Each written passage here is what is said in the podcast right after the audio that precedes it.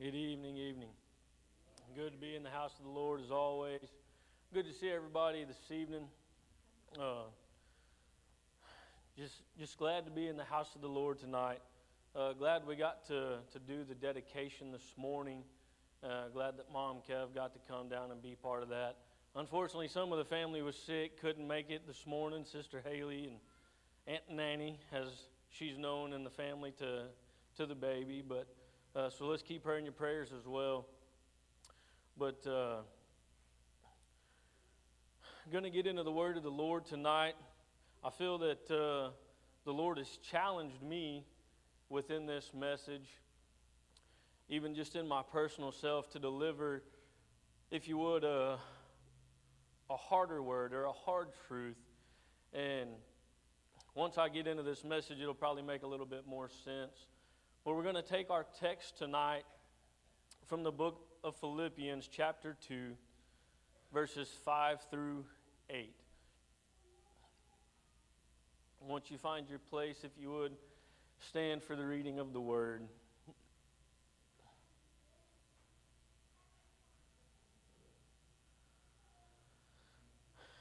Philippians 2 5 and through 8.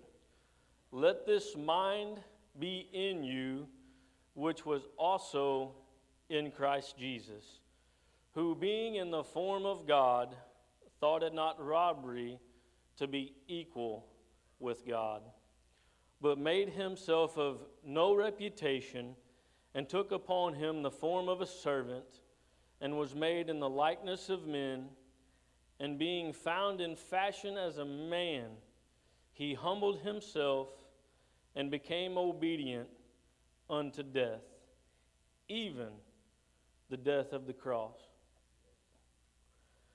Lord, we come before you tonight, Father God.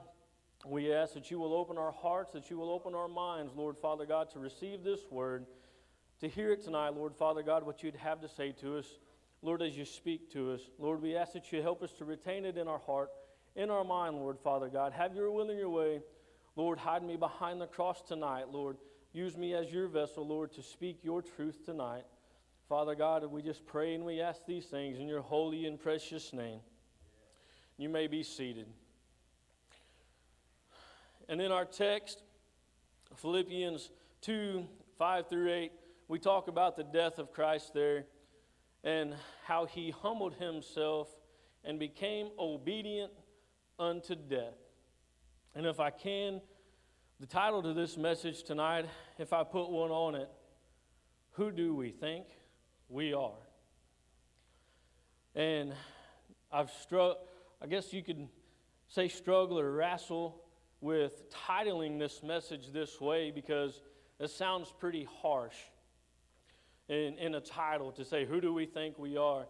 But like I said, I feel that the Lord has challenged me to bring forth this word and even in my obedience, being called to the ministry, there's going to be times that the Lord will place a word upon our heart that might be for someone very specific or a church body very specifically. And if nothing else, this message may just be from for my own growth tonight, but I hope that it challenge you, challenges you. I hope that it will prick your heart tonight to look at some things in a different manner or in a different way. And the reason I say, who do we think we are, is because, as the scripture says, he was obedient unto death, even the death of the cross. So, who do we think we are that we don't have to be obedient to the Lord? Right? We, we are called as Christians to a whole nother level, to a whole nother life. And as a disciple of Christ, it requires obedience. And as this scripture reminds us, Christ not only died to the flesh, he died in the flesh. But in this text, the one thing that stood out to me that really I never thought about before is in a way you could almost say that Christ died a third death. Because as he was praying in the Garden of Gethsemane, he wasn't just dying to the flesh and surrendering to the will of God, but he was giving up his deity.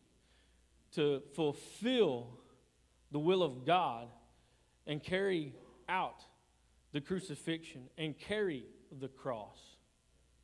So, in a way, the Lord died three times to be risen on the third day. But in this, unto death. Not once, not twice, but three times. So, why do we think that we don't need to be obedient at all? We have so many churches and people that are claiming Christianity, but they're not living with the power of God behind it. We've got so many that are trying to live a form of godliness with a lack of obedience. There's still a standard to enter into the kingdom of heaven. As Christians, it is our responsibility to live that standard, to not uphold just our testimony of our personal lives, but to uphold the testimony of Christ. What Christ done and what Christ is doing in our lives. Right? So, as Paul told in the Galatians in chapter 2 and 20, he said, I have been crucified with Christ. That is, in him, I have shared his crucifixion. It is no longer I who live, but Christ lives in me.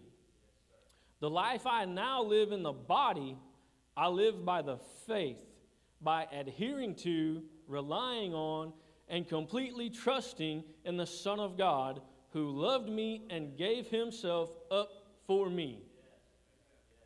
Right? And that text there I took from the Amplified Version, and as I, I read there, it said to adhere to. Adhere is to fuse together by melting, binding oneself to, or maintaining loyalty. Right? Before the life that I now live, being pre pilot and coming back to the Lord, I worked construction for many years as a welder, crane operator, many other things. But my primary duty was welding, fusing things together with extreme heat in an instant. Sometimes there's metals that we would use that we would need to preheat. Sometimes we'd even need to keep heat on it after we had made a union. Right? And one of the things that stood out to me when I read that was sometimes the heat. We talk about the refining fire of God and being a Christian, right? Well, that obedience sometimes burns. Sometimes it don't feel so good. I've got scars on my hands from my years of welding, from trying to complete a weld. Because as a welder, one of the most important things you can do is take pride in that weld. You want that bead to look like a stack of dimes, right? So when you get in a position, especially when you're outdoor welding, and just a little bit of backstory on it welding aluminum in these areas that we worked, Windy in Oklahoma. I was just talking to Sister Amber this morning, asking about Michael, and spent many days in Oklahoma in the wind and the dust, and the Oklahoma's not my favorite place. but getting in these man lifts, going up in the air, mind you, not just welding on the ground, but getting in the air we would have to get in these positions and put a blanket over us to block the wind because of the type of welding and all that. But once you get into that position, sometimes you just got to take the heat. Sometimes you just got to stick to the process. Because to get that perfection, you just got to grit your teeth and take it sometimes. Sometimes you just got to hang in there just a little bit longer. And there was so many times that I can remember, like I said, I've got the scars on my hands to prove it, that I would sometimes get out of a position where the blanket wasn't working anymore, and I would literally put my hand there to protect that weld. And in doing so, my glove would get so tight that I couldn't even move my hand anymore, and I would have to cut my gloves off because I was staying there in the heat. I was withstanding the burn to get to the perfection. So sometimes in being obedient, it just don't feel good. Sometimes we come out with some scars. Sometimes we come out with scars because of the way a church done us, because the way a pastor done us, because the way a deacon done us. But that doesn't change the fact that there's still a standard to enter into the kingdom of heaven. When God puts us somewhere and He expects us to do what He told us to, sometimes we're just going to have to endure some things. And that's why I, I chose to stick with that text. I felt that the Lord just really pressed that upon my heart because He didn't just take a burn upon His hand in the obedience of carrying out the cross. He done it unto death, even the death of the cross. And I just I couldn't get away from this obedience factor. And then as I was talking here and talking about getting that perfection, of that well and, and fulfilling that, when we are obedient to Christ and we do it His way, excuse me, there's some scriptures that I found that talk about how Christ's way is tried. And in Psalms 18 30 through 32, as for God, his way is perfect. The word of the Lord is tried. He is a buckler to all those that trust in him. For who is God save the Lord? Or who is a rock save our God? It is God that girdeth me with strength, strength and maketh my way perfect. Right? So not only in our obedience is there the burn, but there's a way that God wants it done. There's very precise things that God wants completed within our lives. And I know that um, Pastor gave us a mighty message oh, sometime last year, maybe even the year before, about God can't count. And my life can be a testament to that. I'm not going to try to take away from the fact that God can't count because there's instances in my life where numbers don't make sense, but God showed up every time. Right? Just, just a, a quick, I guess, if you will, explanation of it is at one point we had changed positions, we changed jobs, we took less money, but somehow we brought more money home in a month. So I can testify that God can't count.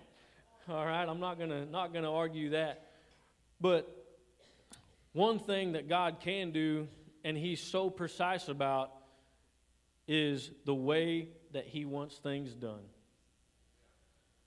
So, you know, you look back at Noah, he was very precise in exactly how he told Noah to piece the ark together.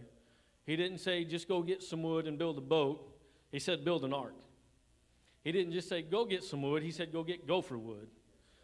And he said to make it X amount of cubits by X amount of cubits and to have this story and that story. And it was a very precise manner that he wanted it completed because he knew the flood that he was going to bring upon the earth. Right? You look at the children of Israel, you look at Moses, and there was a time that God told Moses to strike the rock, there was a time that God told Moses to speak to the rock, and it cost him the promised land. You look at Saul and the Amalekites, the Lord told him to go and to utterly destroy. He didn't say spoil the sheep, spoil the oxen. He said utterly destroy every bit of it. But he didn't do it. It cost him the kingdom, cost him his life. Right? You go back and you read the story and, and you trace the history of Saul, and he was killed by the son of an Amalekite. It doesn't give his name, but it mentions that specific detail because he did not do it God's way. He didn't do it the way that's been tried and tested and proven since the beginning of time, especially the beginning of our time. We've seen and heard and, and witnessed testimonies after testimonies after testimonies. We have the Bible full of testimonies of the written truth of God and how His way is tried and true and proven. But yet we always want to do it our way. But God, I don't want to do it that way. That don't sound fun. Well, somebody might make fun of me. It cost Saul his kingdom, and it cost him his life. The wages of sin is still death. There's still a standard to enter into the kingdom of heaven. In Matthew 7 and 20 and 21, the Word of God tells us, and the words of Christ are actually spoken. And let me get to it on trying a new app here and for my notes. It's a little different. Um, but in Matthew 7 and 21, not everyone that saith unto me, this is Jesus speaking himself, not everyone that saith unto me, Lord, Lord, shall enter into the kingdom of heaven, but he that doeth the will of my Father which is in heaven. Many will say to me in that day, Lord, Lord, have we not prophesied in thy name? And in thy name have we not cast out devils? And in thy name done many wonderful works? And then will I profess unto them, I never knew you. Depart from me, ye worker of iniquity. Iniquity simply means wickedness. That's what it boils down to. And one of the things that I, I take from that is, or to, to explain, I guess, is you say, oh, well, there's not really scripture that says disobedience per se is wickedness. But one of the things that in being a flight instructor that we teach, there's certain medical conditions that we can say are acute fatigue, tiredness. And, you know, acute just means a little bit, and it's recoverable. A little bit, and it's recoverable. But if you continually run into something that is an acute condition, it can turn into a chronic condition. Right? And if you look at it in those terms, if you look, I don't remember exactly where it is, but it's, it's in the book of Proverbs. But it tells us that a man with a froward heart is an abomination unto the Lord. Froward, in that instance, if you look it up, it says habitually disobedient. So it may start out with, well, I don't want to do it that way, God. I want to do it this way. But if we don't check ourselves, we can find ourselves in a point of chronic disobedience, habitually disobeying commands of the Lord. I don't remember if it was Peter or Paul who said it, but we could become as a seared iron to the point that we become numb to it. Friends, if we find ourselves in that place, we are in a dangerous place. We already live in perilous times as it is, if you just take a look around, turn your TV on, the rapture could take place before we get out of this building tonight. I used to think that I'd never graduate high school, let alone wind up in Beaumont, married, and be dedicating my firstborn son on, on this Sunday morning. But we are here, and I'm thankful for that. But the truth of the fact is, we don't know when the Lord's coming. And we have to walk a standard of obedience to not miss it. As the word says, there will be many that say, Lord, Lord, I've done this in your name and I've done that in your name. But only those that are doing the will of the Father. Christ died, as I said, in my opinion, of that scripture, not just twice, but three times because he gave up that deity to fulfill the will of the Father. So, who do we think we are that we don't have to be obedient unto the Lord? And not only in obedience, but in worship. Who do we think we are that we don't have to worship God? In the beginning of the Ten Commandments, the first two commandments are to not have any other God before Him, not to serve any graven image, not to make any graven image. But in this day and time, it is so easy and so quickly that we can design an image that's not of God. It's so easy and quick that we can form a form of godliness without the power. Whether it's sports, whether it's work, it doesn't matter what it is that we put before the Lord. If it is something that is put before Him, it is an image. And if we're putting it before God, we're serving it. Another pastor that I heard put worship this way. He preached an entire message on it, but he said, When did worship become a song? And he used the example of Abraham and Isaac. He didn't tell him to go sing a song, he told him to do an act.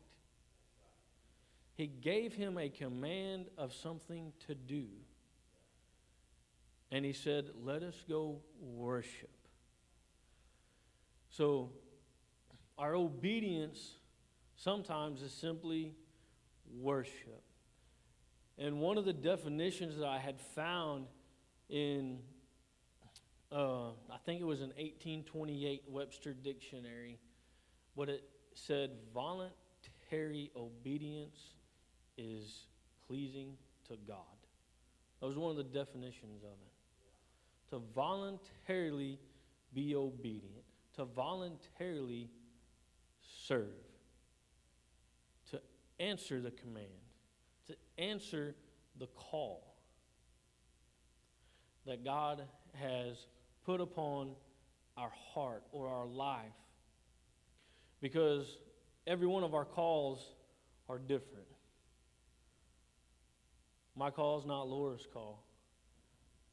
Although I've been told I'm a decent singer, that's not my call. I'll leave it to her. I'll leave it to Sister Carolyn and Sister Haley. But this is my call.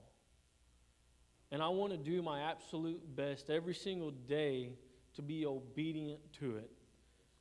I told the Lord that anytime He would open a pulpit and give me a word, I would step into it and do my best to just simply be his vessel.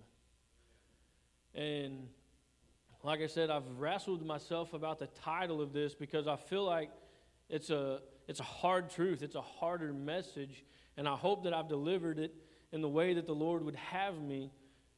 But as Pastor said in this month of ministry, telling all of us ministers that you know, the nervousness never goes away. My heart was pounding harder today than it ever has in any time that I've been given the pulpit so far. And that's why I said that I feel like if, if it's for nobody else, it's for my growth tonight because the Lord challenged me for this word, for this body, because the Lord wants to do something with Victory Temple. He's given us a pastor that's got a mind for growth and a vision for what this church could be. But it's going to require obedience on our part. It's going to require the congregation enduring the burn with pastor. You know, we had we had a ministers meeting here the other night with all us lay ministry and you know, he simply said that I can't do it all. I need y'all's help. But it's not just upon us. Brother Corey gave us a message not too long ago that we're all called. Brother Michael gave us a message, message about coming together and being together as a fellowship. Brother Ben gave us a message reminding us about the crucifixion that Christ endured that he was obedient unto the death of. So, where is our obedience? Are we going to step up to the plate? Are we going to step up to the challenges that God presents to us? Because the day is running short, the sun is setting, the night is coming and we're not going to be able to work any longer. So, where is it on our part? And I've referenced a lot of scripture in this tonight because I don't want you to think that this is just my thoughts or something that I just tried to put together to be a great sermon or a great message. This is the Word of God. This is the truth of what Christ said. This is the truth of the example that he wants us to be obedient unto death. We're going to have to die to our flesh. We preach that all the time. But the fact of the matter is, are we going to start doing more of it? Because as we grow and to feed others, we've got to get past ourselves. As Brother Corey mentioned in, in that message that we're all called, we have to we have to contribute into growing the flock. It's all of our part. Not just pastors, it's not just the lay ministry. And we preach it all the time, but do we actually hear it? Are we actually being obedient to it. Sister Kara and Brother Danny, if you'd come to the piano, I'll work on closing. But in our obedience to worship, to obey, to serve, servant as Christ done. He humbled himself, or he took on the being a servant, and he humbled himself, obedient unto the death. But servant simply means one that performs duties about the master's home. So, in our obedience to serve and to worship, we have to be obedient to do the master's work. Because we ain't made it home yet. This is his footstool. So we're working on the footstool first because we don't make it home until our day of judgment, whether it's the rapture or whether our time has just come. But we have to be obedient unto the death. Obedient not just to our flesh, or not death to just the flesh, but some of us may actually be obedient to the death of this flesh, not just to this flesh. So, I'm going to challenge the church tonight and just simply challenge of obedience. I don't know what call God has put upon you. I don't know what the Lord is impressing upon your heart. Maybe some it's to do more in the church, maybe it's some to do more in the workplace. But the Lord is impressing something upon every single one of us in this body to come together, to grow it, to do things for the kingdom of heaven. But it's going to require the obedience unto death. So tonight, like I said, I'm just going to challenge the church to that, to obedience. So tonight, if you would, I'll just have you stand, every head bowed, every eye closed. And I'll just challenge you tonight that if the Lord has been calling on you, or you feel that the Lord is giving you something more than just what you've been doing, more than just going through the motions, and to reignite a fire. Brother T gave us a, a message the other night, last week about craving the body. And in, in so, if we're praying and asking God to increase our craving of the body, I know that Christ is challenging us. So tonight, I just ask you if you feel the Lord has challenged you, that you will just come tonight, find a place to pray and challenge yourself to be obedient to whatever it is that the Lord has placed upon your heart. The Word of God tells us there in Matthew that only those that are doing the will of the Father is He going to recognize. The book of Revelation in the letters to the church says that if we are not hot nor cold, he would spit us out if we're just lukewarm.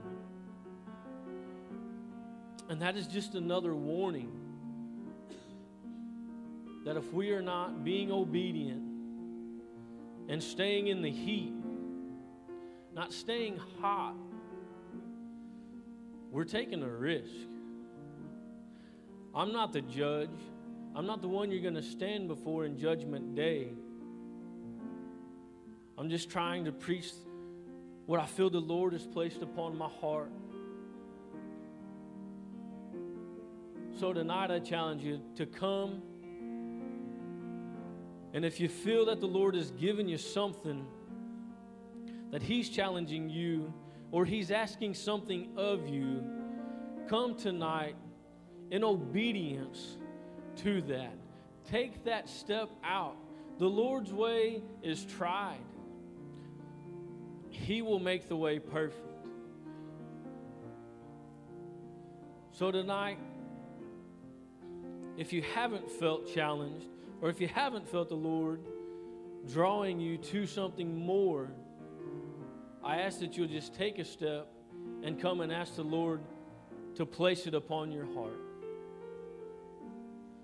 So if you would tonight, come and find that place to pray.